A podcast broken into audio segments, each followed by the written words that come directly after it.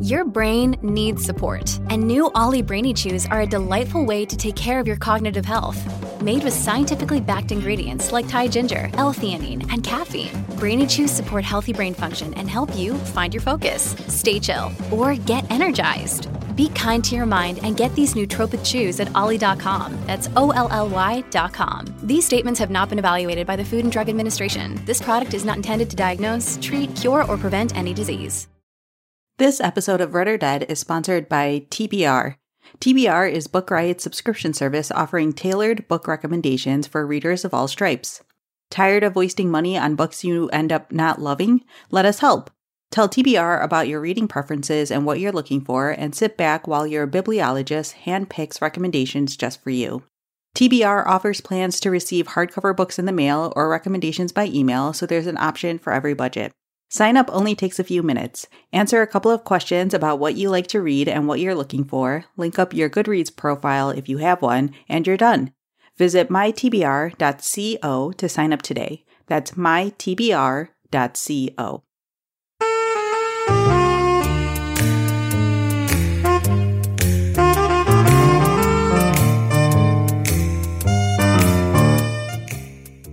Welcome to Read or Dead, a bi weekly podcast where we talk about the world of mysteries and thrillers. This is episode 74, and we are recording on Tuesday, March 24th. I'm Katie McLain Horner, along with Rincey Abraham, and we're coming to you from Book Riot. Hi, Katie. Hi, Rincey. How are you? it feels like such a weird time to be. I mean, I'm everyone knows this. It's a very odd time to be alive. I've, uh, as everyone should be most likely uh self quarantining for quite some time. Yesterday was the first time I left my house in like 10 days. Wow. And I like went to go like grocery shopping and stuff like that. So, you know, it's been fun. Yeah, I yeah, last week I my library had closed to the public, but full-time staff were still basically coming in. So I came in Monday through Wednesday, took a couple of personal days and basically gave myself a much needed 4-day weekend. And uh, this has been my first week working from home. Um, it has been a very strange new world, and I I'm pretty sure I don't like it. yeah, it's interesting for me because uh, the company that I work for, I already had like work from home options, partially because like we didn't have enough space in our office for everyone to be in the office all the time. So they like gave us basically like two to three work from home days, depending. And so I was already used to working from home, but like not like my company now, like everyone is just 100% work from home. And it's, weird because like I'm still doing all of the things that I normally would be doing. Like I'm still working my full-time job. I'm still doing all the book riot stuff. Um and but it, at the same time obviously like nothing's the same. So, yeah, it's interesting. Yeah, I'm not used to working from home. Um I would do it occasionally at my last job, but it was like and making up like an hour or two during the week so I could keep my regular 40 hours. And even I hadn't even done that in a few years. So now basically working eight hours a day. I feel like I am I've been like banished to the corner of my living room. I had to clear off my crafting desk, and that's my new work from home desk and I just kind of sit in the corner all day basically. I try to get the cats to come over and sit in my lap, but they won't cuz they they don't know what to make of the fact that I'm home and I'm sitting facing the wall 8 hours a day. it really feels like that. I mean, it's a lovely corner and I've got crafting supplies and lots of fun things on the wall, but I'm literally facing the corner. Yeah. Um and it's it's extremely exhausting. Like I am doing a lot or well, no, I'm not even doing a lot of the same stuff I was doing before. We're finding new ways to make our library services digital and we have to fi- and we're figuring it out really really fast. Um and we're we're doing video conferencing meetings with all of the department heads and our director and everyone's just kind of staring at the their laptop camera going oh my god what is going on here so i hope that yeah i hope for all of you who are listening i hope you are safely at home and that you are going to continue staying safely at home and that you're not going to venture outdoors unless it is absolutely necessary because we've seen the photos of people who don't do that and we don't want to be those people. So I hope hope everyone's staying at home, washing their hands, and basically staying healthy. Yeah, and just to like quickly mention uh, Book Riot does have a bunch of COVID 19 coverage in regards to how it's uh, impacting the like book community. So if you're interested in stuff like that, definitely head to the Book Riot website. There's a story stream. It's right like the main part of the website on the homepage. So just head to bookriot.com and you can check those out if you're interested. But also, like if you're maybe sick of talking about and reading about and hearing about COVID 19 stuff, this will probably be the last that we talk about it for, you know, the vast majority of this episode. So hopefully this will provide a nice little break for everyone. Indeed. All right, so before we jump into the rest of the episode, I have our first sponsor, and that is Forge Books, who are the publishers of Gone by Midnight by Candice Fox. When Sarah Farrow's son goes missing from a locked hotel room, she frantically turns for help to Crimson Lake's unlikeliest private investigators, disgraced cop Ted Conkaffey and convicted killer Amanda Pharrell. Just the sort of twisted puzzle that gets Amanda's blood pumping, the disappearance couldn't have come at a worse time for Ted. He has just this one week with Lillian, the daughter he barely knows, but the clock is ticking for the lost boy. Amanda and Ted's search dredges up the area's worst characters, and the danger they uncover could well put Ted's own child in deadly peril. So, if you are looking for some escapism during this wild time that we're living in, uh, you can check out Gone by Midnight by Candice Fox, which is published by Forge Books, and we thank them so much for sponsoring this episode. Okay, so if you are a new listener, welcome. You've picked a great time to start catching up on podcasts. If you are a longtime listener, welcome back. We are delighted that you are choosing to spend your time listening to our humble little show. Um, so, at the beginning of the show, we mentioned we cover pretty much uh, everything mystery and suspense related. And so, if it falls under that broad umbrella, whether it's new releases or interesting subgenres or movie adaptations or true crime or anything else along those lines, we you know we're we're open to talk about it. And uh, at the beginning of the show we always put out a call to our listeners. If you have any ideas for future episodes things you would like to hear us talk about questions that you have if you're looking for reading suggestions or if you're looking for a you know looking to get a little bit more of a, of a deeper dive into a particular subgenre, let us know. Because, as we have said many times, your suggestions have really helped us flesh out the topics that we talk about on the show and we really appreciate all the ideas that you that you've given us. So if you have an idea please do let us know. Uh, we will have our contact information at the end of the show or even if you don't have an idea and just want to reach out digitally. Um, we love hearing from from all of our listeners. So those of you who have emailed us or tweeted at us um, we really do appreciate it and we and it makes me so happy when when you guys when you guys uh, reach out to us. So, I uh, just wanted to put that out there, and then.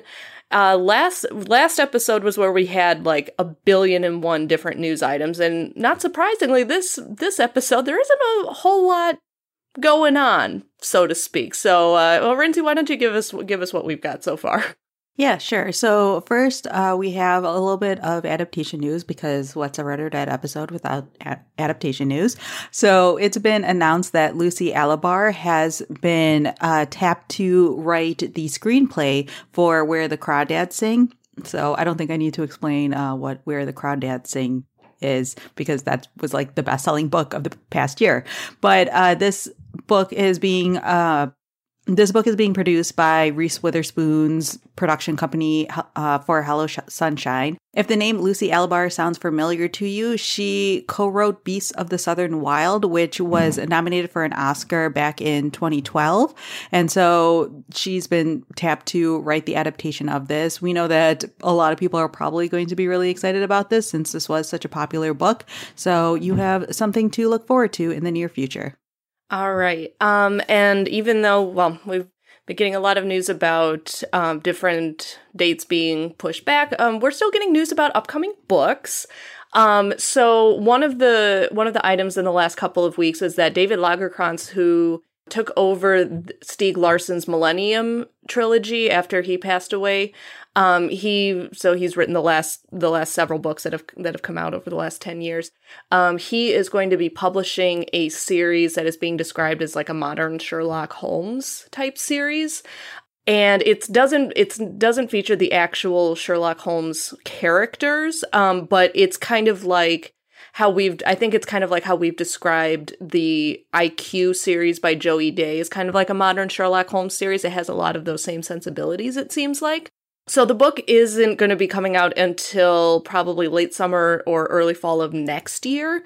So there's you know, there's a lot of time between now and then. Um, but if you are a fan of David Lagercrantz's previous books um, and are looking for forward to him writing something aside from the Millennium series, um, keep your uh, keep your ears open for more news about that.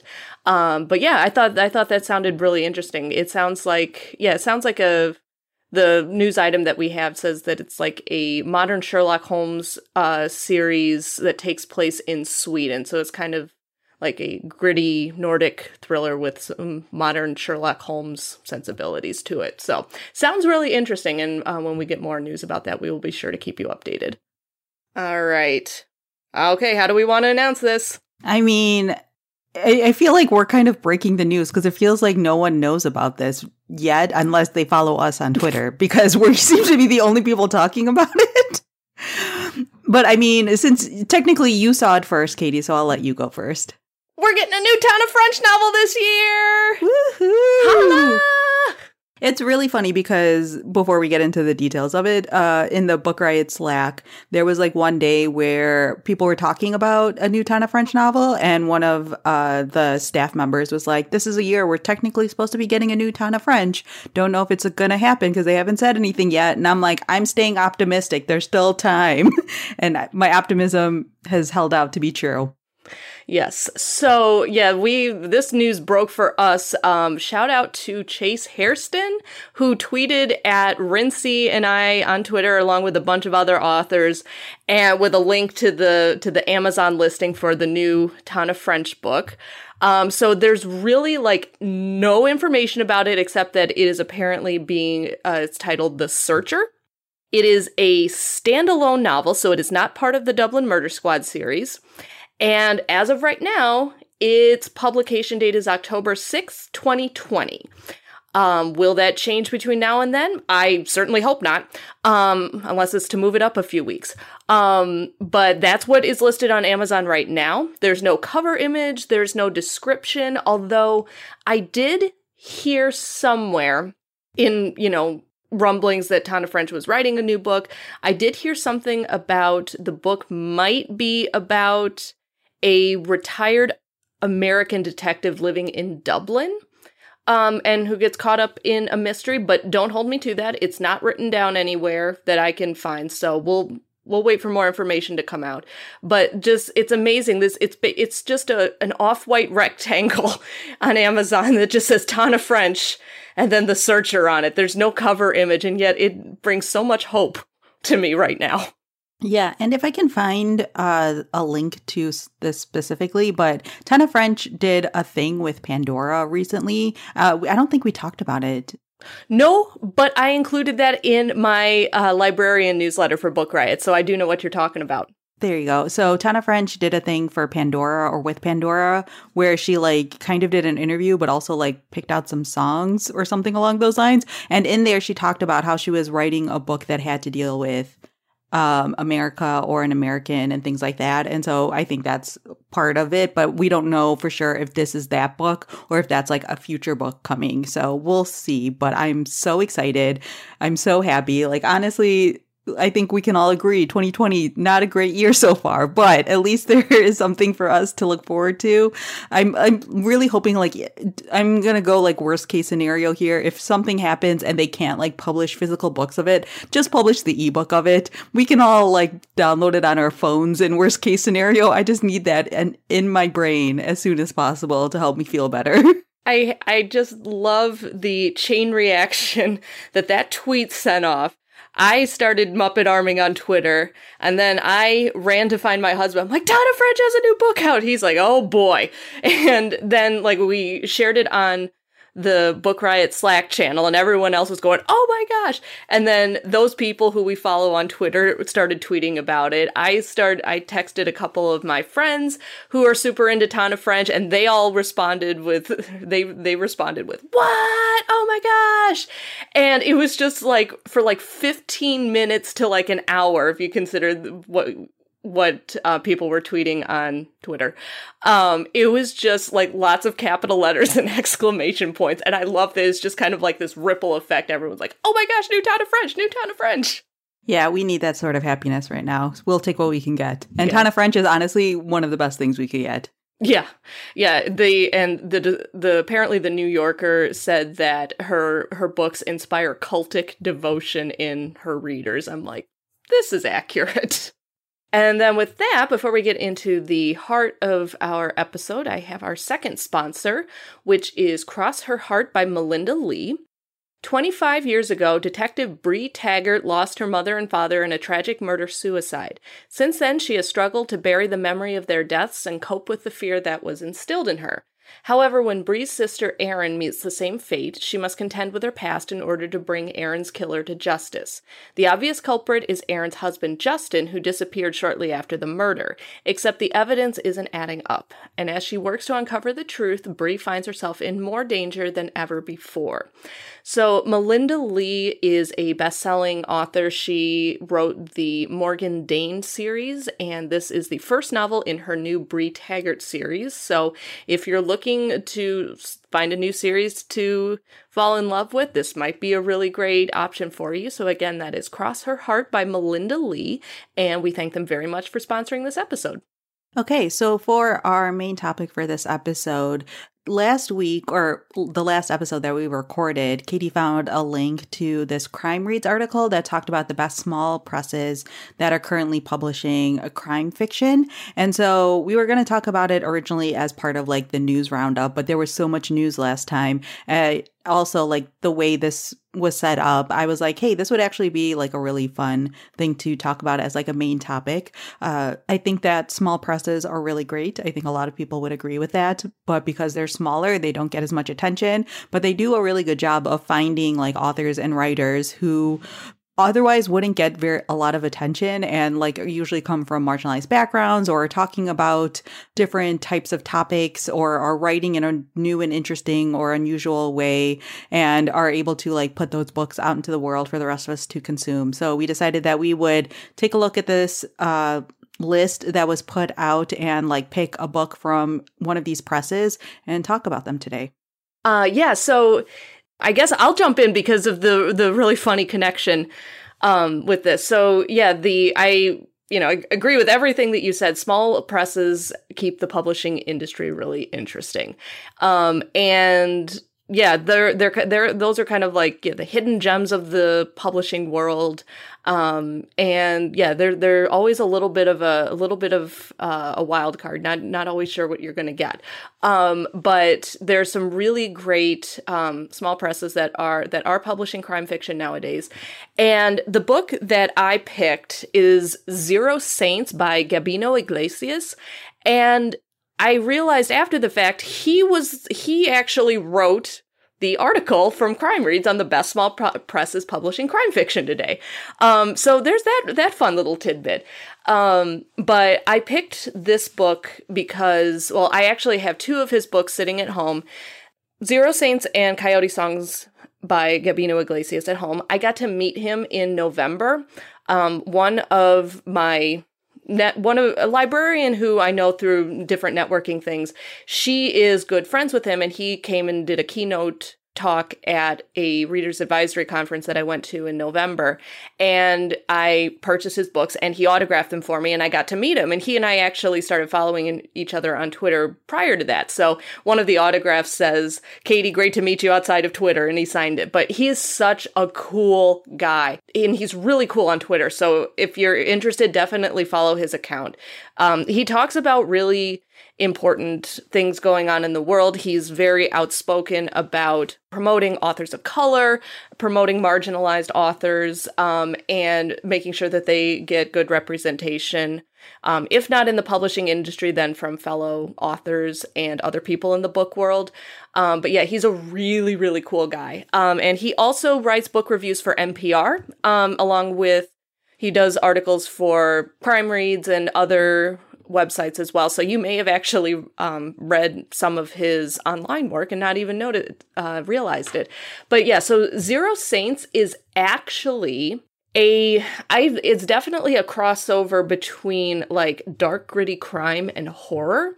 And in fact, his books are usually marketed as horror, but there's enough of a crossover that I'm like, okay, yeah, this this will work for this show. But the the story Zero Saints, it's basically it's a really short book. Like it's less than 200 pages, but it's a story of a turf war between two gangs in Austin. And there's the main character whose name is Fernando and he is he is a drug dealer and he they have their they kind of have their territory staked out. And then at the beginning of the book, he is knocked out by rival gang members put in the trunk of a car and that he watches them murder a friend of his basically as a warning to say hey this is our turf now kind of thing. Um except there's something very odd about about this whole setup. Like there's de- like there's supernatural stuff going on. Like these gang members may not be entirely human. And yeah it's it's so interesting. I have never read a book like it for several reasons. If you're balking at the horror label, it's not traditional horror. So if you're worried about it being too scary, it's it doesn't instill that kind of fear. It's more of a feeling of like dark grittiness. Um, it's very, very gritty. Um, and there's, you know, there's a lot of violence. It talks about um, it yeah it talks about drugs and gang violence and guns and that type of stuff but it also talks about how the main character how he crossed over from Mexico into the United States. Um, he did not do so through legal channels, um, but it talks a lot about what that's like and how that affects someone and how that affects how they carry themselves in America as they live their lives. And it puts such a perspective that for m- many of us, we you know we don't really consider. Like when we talk about seeking out authors of color so that we can hear them tell their own stories, he is telling this story that he's a part of is um as a Latino writer. And it it just comes through on every page. And in fact, the book is half in English and half in Spanish. It like it goes in between English and Spanish very fluidly. Like you'll be reading one sentence uh, and then that last half of the sentence goes into Spanish. Um, and there will be large passages of Spanish. They're not translated. And he talks about that, or he talked about that when he did his keynote speech at the conference I went to, where he's like, This is my language. Why you know, why do I have to translate it assuming people don't don't know it? He said, you know, people didn't translate English into Spanish for him when he was learning how to speak English. Um, so he's like, hey, you know what? I'm presenting this as it is. So if you want to understand exactly what I'm saying and you don't speak Spanish, get get yourself a dictionary. Um, so it's it's a very different reading experience. Um, I don't speak a lick of Spanish. And so on this first reading, I did, there was a lot of stuff that I did not pick up because I wanted to get through as much of the book as possible before we recorded. However, it is definitely a book that you want to go back and reread with like Google Translate up or something. It's not going to get all of the nuances um, that you might have picked up on if you spoke Spanish fluently, but it's definitely a book that that encourages you to do that and to pick up some of the language that he uses. It is fascinating. I've really never read a book like this before. So, again, that is Zero Saints by Gabino Iglesias. And yeah, I definitely pick this up if you want to break yourself out of a reading rut because it is truly unique.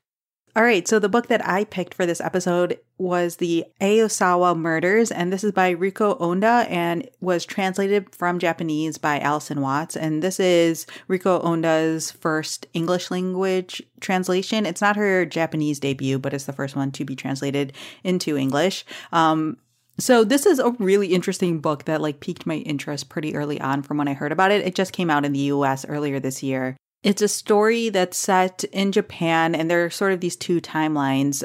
the big event happens in like the 1970s and you there is this like really prominent family in this town in Japan it, the town goes unnamed the entire time and they're hosting this like really big party because there's like these three generations of people who are all born i think on the same day if not the same day like within the same like week or so um, of each other but being like three generations apart. So it's like the grandmother i believe the father and one of the sons in this family. So they throw this like huge bash every year for their birthdays.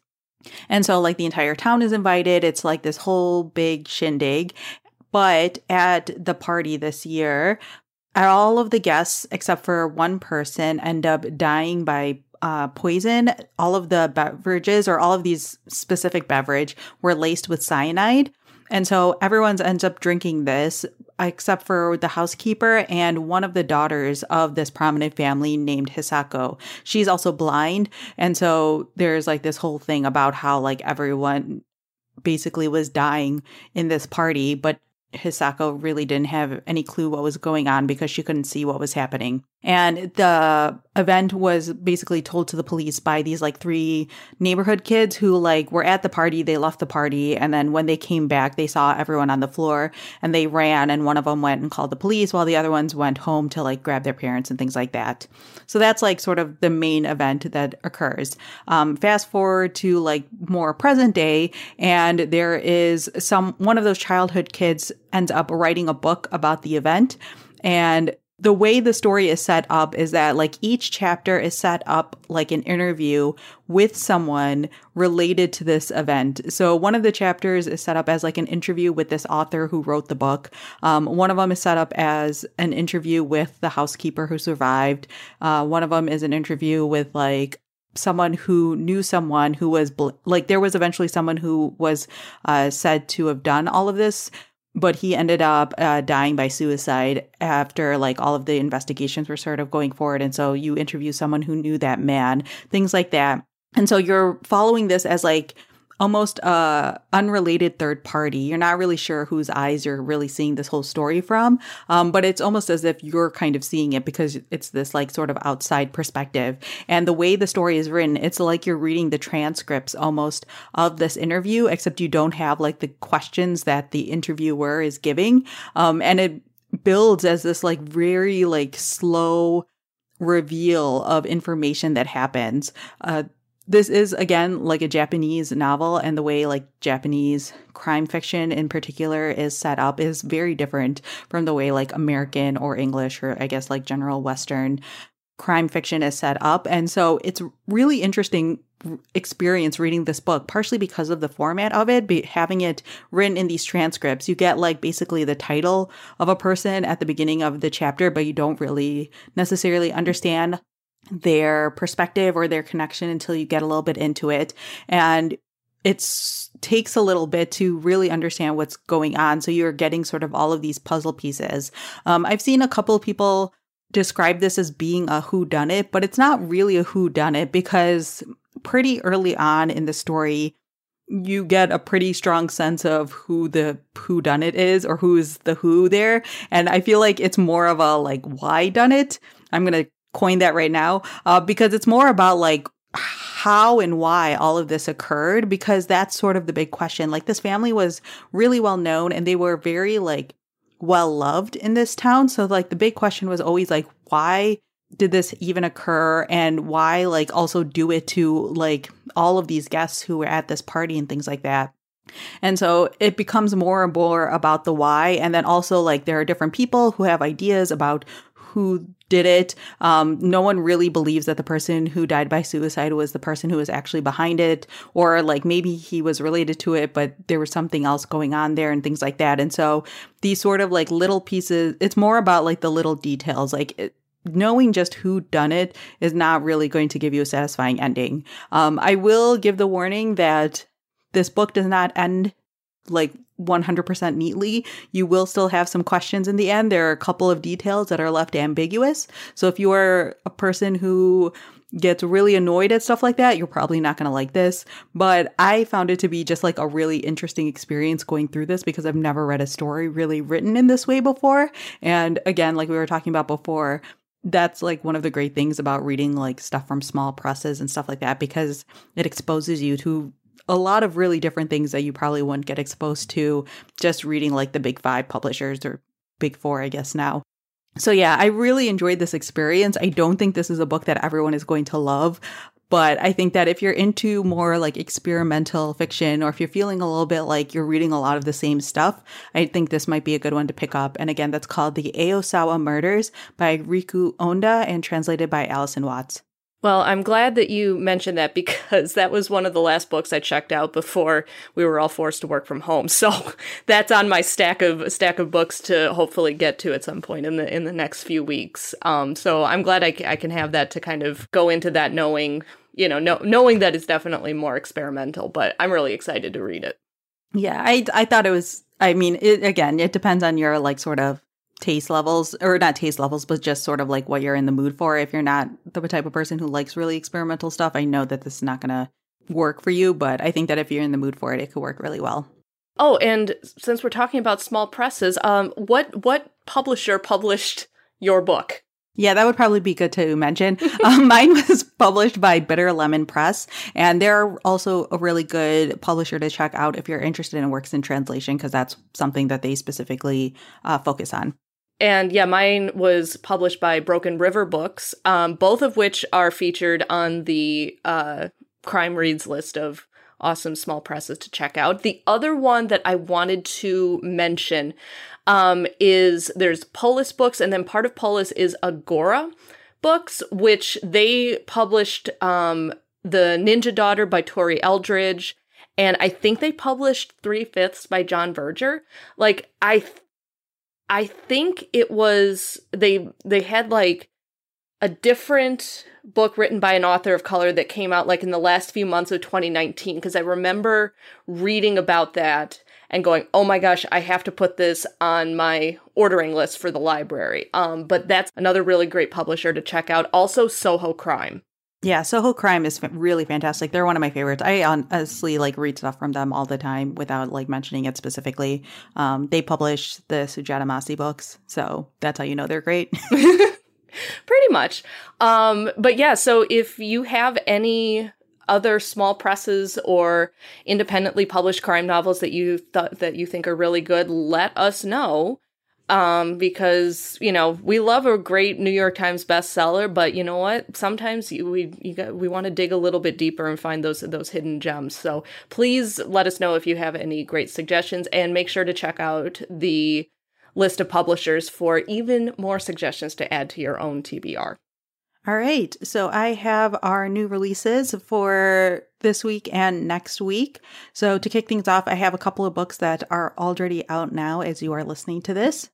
First is The Herd by Andrea Bartz. The Herd is an elite women only co working space that's that is located in New York City, and New Yorkers crawl over one another in order to apply for a membership to this community that prides itself on mentorship and empowerment.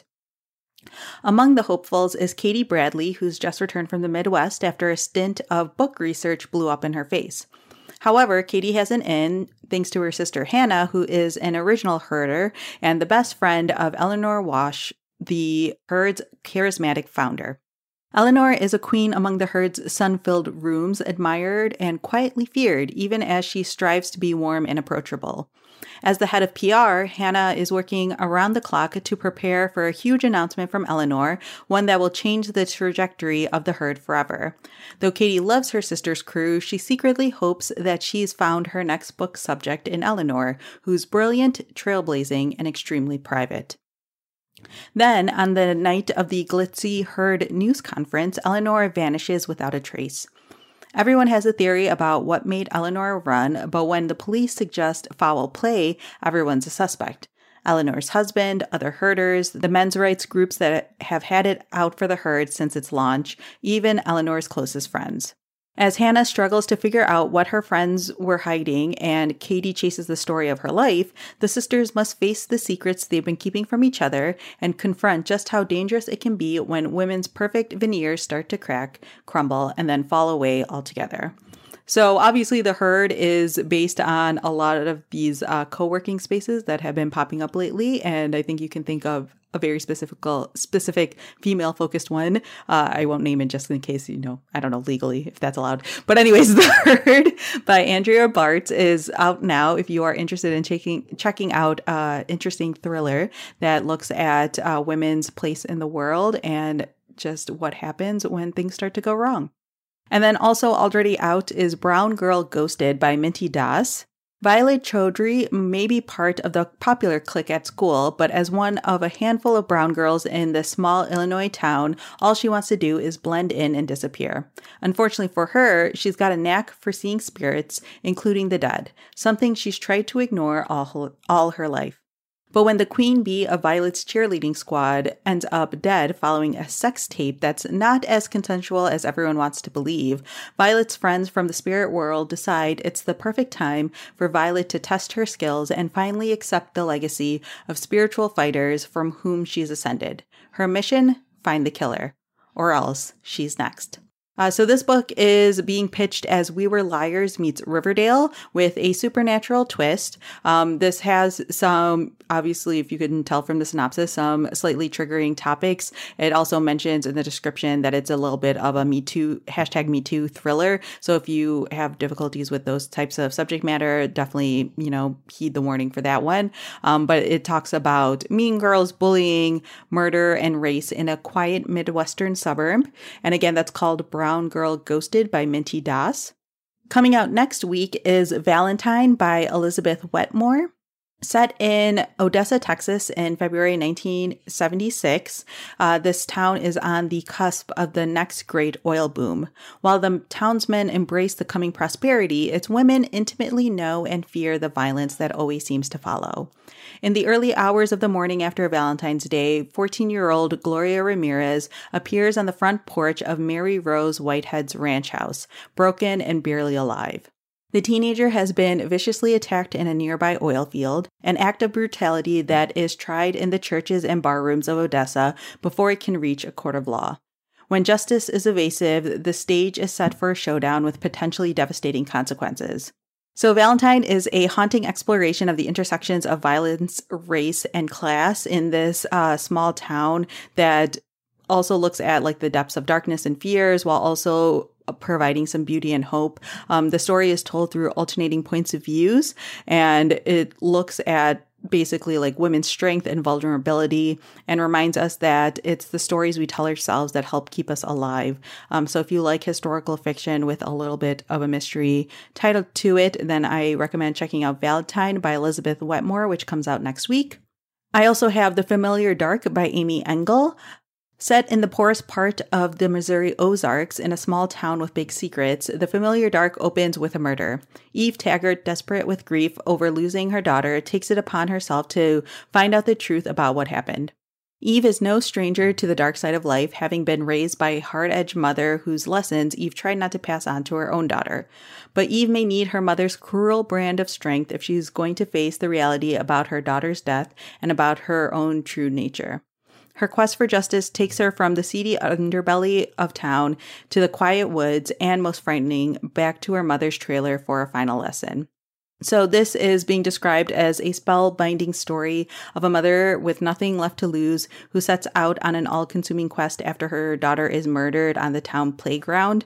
Um, so, obviously, some really dark and you know, harrowing circumstances there, but it's also about the bonds of family and about what can happen when women are trying to do the best that they can and uh, you know provide some comforts in terrifying places and again that's called the familiar dark by amy engel and then finally, I have American Animals, a true crime memoir by Eric Borsuk. And this one sounds so interesting to me. So, American Animals is a coming of age crime memoir centered around three childhood friends Warren, Spencer, and Eric. Disillusioned with freshman year of college and determined to escape from their mundane middle American existences, the three hatch a plan to steal millions of dollars worth of artwork and rare manuscripts from a university museum. The story that unfolds is a gripping adventure of teenage rebellion, from page turning meetings with black market art dealers in Amsterdam to the opulent galleries of Christie's Auctions House in Rockefeller Center. American Animals ushers the reader along a gut wrenching ride of adolescent self destruction, providing a front row seat to the inception, planning, and execution of the heist, while offering a rare glimpse into the evolution of the crime, all narrated by one of the perpetrators of this caper. I'm just like super intrigued to see what's going to happen here. It sounds like one of those books that's perfect if you've been enjoying all of these sort of non-violent true crime books that have been coming out lately, like The Feather Thief and uh, Dinosaur Artist and things like that, where there are these people who are pulling off these really huge museum type heists and stuff like that. So if you have been a fan of those, then American Animals by Eric Borsuk is coming out next week. Wow. Um I'm just picturing like my friends from college and I planning that. I mean, the worst thing we ever did was two of our two of our guy friends went home for a weekend and we decided to break into their dorm room through the front window.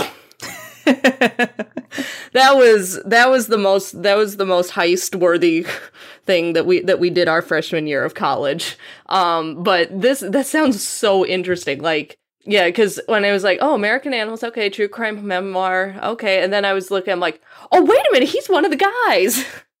he's one of the guys that did that. So yeah, that sounds really, really interesting. Actually, they all sound interesting. Who am I kidding? Um, all right, well, I can see from our show notes that you have finished a lot of books. Um, I I have not my my self-care strategies over the last couple of weeks unfortunately has not included a lot of reading because I have not had a lot of focus. Um I have done a lot of crocheting. Um I have done some photo editing, video relaxing video games, um and adult coloring books. That's kind of been my go-to. Um so I haven't finished anything uh, real recently. Um, I did pick up um, a book that we've talked about a couple of times that just came out last month um, called The Only Child by Mi-ae Seo. Um, so this one I'm about maybe halfway through it. It is really interesting so far, but uh, the basic setup is uh, the main character is Seong Kyung, um, who is a criminal psychologist. She is asked to come in um, and do an interview with a serial killer in prison named Yi Byung Do, who is he. They they draw a lot of parallels to Silence of the Lambs. Like this serial killer, he didn't eat his victims like Hannibal Lecter did, but there are lots of like the the book makes explicit references to the to Seong Kyung being like a Clarice type of character. He's like the Hannibal Lecter telling his story and kind of getting inside her mind. So the one storyline is that she is interviewing this serial killer. The other storyline is that her husband um, in his previous marriage had an 11 year old daughter who had been living with her grandparents when her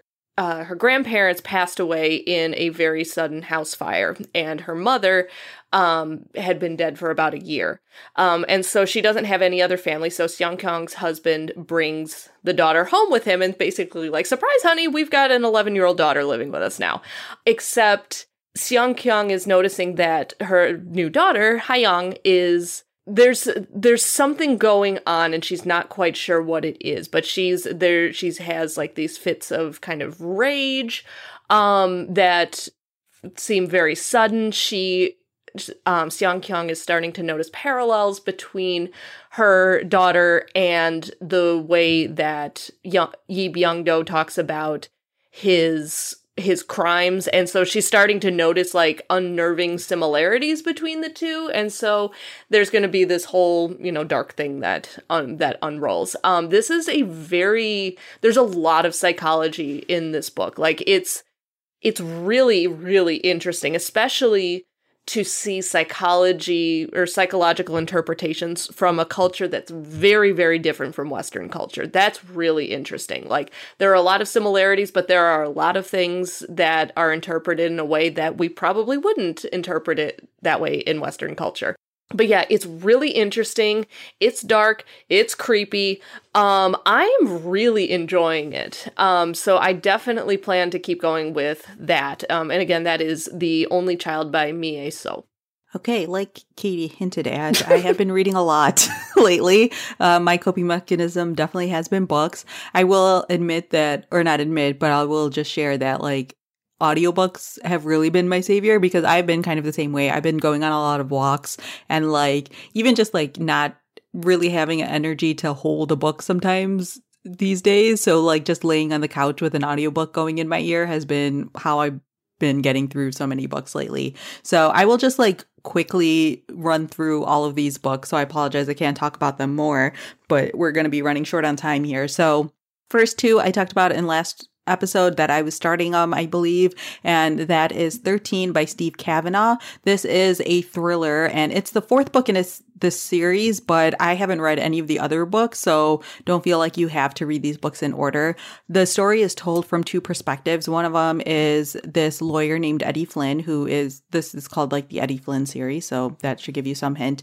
Eddie Flynn is a lawyer and he gets put on this case of this celebrity who's been accused of murdering his wife, who is also a celebrity, and their sort of like guard, their mansion guard or whatever. And um, he obviously claims that he didn't do it, and he's being framed. And then the other point of view is from this serial killer who has decided that he's going to get himself onto the jury for this case. And so it's really interesting book. Like this is the epitome of like an airport book or like a beach read or something like that. Like it is such a good page turner.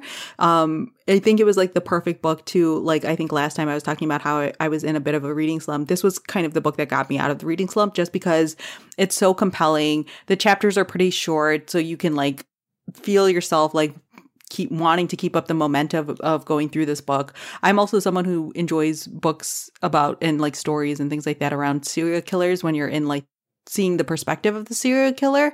Uh, just because I obviously like they think very differently than I do. So just seeing their motivations and things like that. And, but also because I'm a big nerd, uh, there's a lot of stuff in here about like jury selections and stuff like that. And so I kind of found all of that really interesting too. So it is like obviously a story that requires you to suspend some disbelief because like the fact that a serial killer is able to like perfectly work his way onto a trial like a major trial jury is a little bit uh, wild and like some of the other events that happen in here are a little bit wild but if you're in the mood for something a little bit wild and a really good thriller page turner definitely recommend 13 by steve cavanagh the other one was Sadie by Courtney Summers. I was listening to this one on audiobook and I have to say like this one took like a turn that I didn't really expect it to take. And there's like sort of like this slow build up of pressure, um, where there is like this true crime podcast aspect of the story where there's like a guy who's like sort of researching this girl who's gone missing, um, this girl being Sadie, and the sort of reason why she goes missing is because her sister was murdered and she believes that she's going to go and find the person who murdered her sister. And so you're following it from two perspectives one of like this podcast and the guy who's running the podcast. And then the other perspective is of Sadie's perspective. Um, definitely a trigger warning for this one. There are a lot of like really difficult topics in here, but I thought it was really well done in the end. Um, I was very like moved by a lot of it in ways that I wasn't really expecting, but I think it does a good job of sort of blending this like true crime sort of interest that everyone seems to have right now and also telling like this really like interesting and important and like difficult story but it's like really beautiful at the same time. Um so i definitely know like why this one like audiobook awards um it has like a full cast and things like that.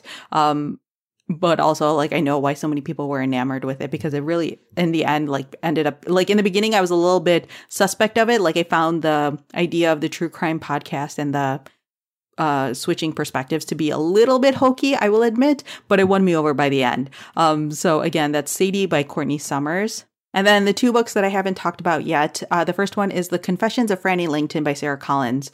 This one is like part historical fiction, literary fiction, part mystery you are following this character named Frannie Langton, who uh, was a former slave who is accused of murdering her employer and his wife. Um, and so the story starts off with like Frannie Langton on trial, and she is writing down her confession. And what she does is she basically like tells kind of her life story and how she got to the events that occurred with her employer and his wife dying. And so um, you're given like sort of a little bit of perspective, and it goes back and forth in time a little bit, uh, where you see sort of like where things are progressing.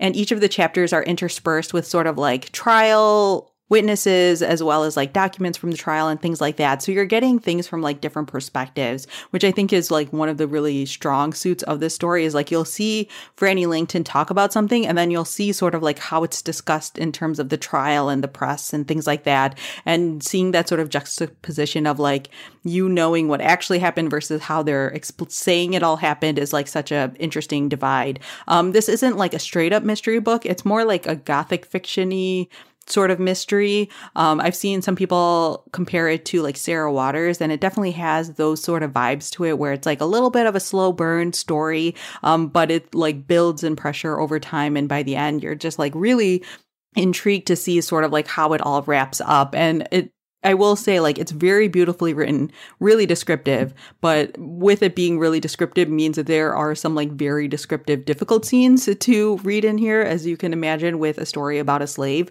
or a former slave. Um, but yeah, there's some, like, really graphic scenes in here, so just a warning for that as well. But I found it to be really interesting. I found Frannie Langton to be, like, a really compelling character. And even, like, besides the whole mystery aspect of it, just, like, wanting to know what was going to happen with her life like compelled me through the story. And also I listened to this one on audiobook. Um, and the narrator for this audiobook is fantastic. Um, and it also like has two narrators. So there's the female narrator who's telling the uh, Frannie Langton perspective. And then there's the male narrator who's talking about all the trial stuff. And that really added to it. Um, but also like the fact that this is written as a confession and then listening to it as at, listening to it as an audiobook really, I think, elevated the experience. And then finally, uh, Maisie Dobbs by Jacqueline Winspear. This is an extremely popular historical fiction, historical mystery series. I just read this for the first time. Um, the way I described this on Goodreads is that reading this book felt like a weighted blanket for my brain um, because of everything that's happening in the world. Uh, I knew I needed sort of like comfort reading and historical fiction, historical mysteries can be that for me a lot of times. And so I don't want to say that this is like the best book I've ever read or the best mystery I ever read. There is like this interesting divide where I'll let me give a quick synopsis where you're following this character named Maisie Dobbs who opens up her own like basically private investigation business although that's not really where she, how she calls it um it takes place like right after World War 1 and so the first half is sort of like or the first section of the book is all set up. The middle section of the book is all about Maisie Dobbs's life during World War 1 or like growing up and leading through World War 1 and then the last part of the book is sort of like the big mystery action part of the story. So I've seen a lot of people rate this book down just because like that middle section kind of comes out of nowhere and lasts for a lot longer than you think it's going to. But personally, I just enjoyed it all. Um, it felt like a combination of Downton Abbey and uh, Call the Midwife. that's at least how I was like casting it in my brain. Um, it does talk a lot about stuff related to World War One, which I appreciate because I feel like there are a lot of World War Two novels, but not a whole lot of World War One novels, which we have talked about before on this podcast. Um, so yeah, Maisie Dobbs by Jacqueline Winspear. I thoroughly enjoyed it. I already have some of the other books checked out as ebooks from my library because I have a feeling I'm going to want to read more of these over the next couple of weeks. And that is everything. Woohoo, you did it. Yeah, I'm like have a sore throat now because of all that. All right, well, let's wrap this up then. Seriously. All right, so that's our show. Thanks so much to everyone for listening. For show notes, you can head to bookriot.com slash listen. There will be links to all the articles that we talked about in here, including that Crime Reads article of Best Small Presses, as well, and there will also be links to all of the books that we mentioned here in this episode, including that giant pile I just ran through. Um, if you enjoyed the podcast, please leave us a review on Apple Podcasts. That really helps us out and helps other people discover us. If you want to send us an email with feedback or show suggestions, you can find us at read or dead at bookriot.com. Otherwise, you can find me on Twitter and Instagram. I am at Rincey A. And I'm on Twitter at KT underscore library lady. And we will talk to you guys next time. Bye. Bye.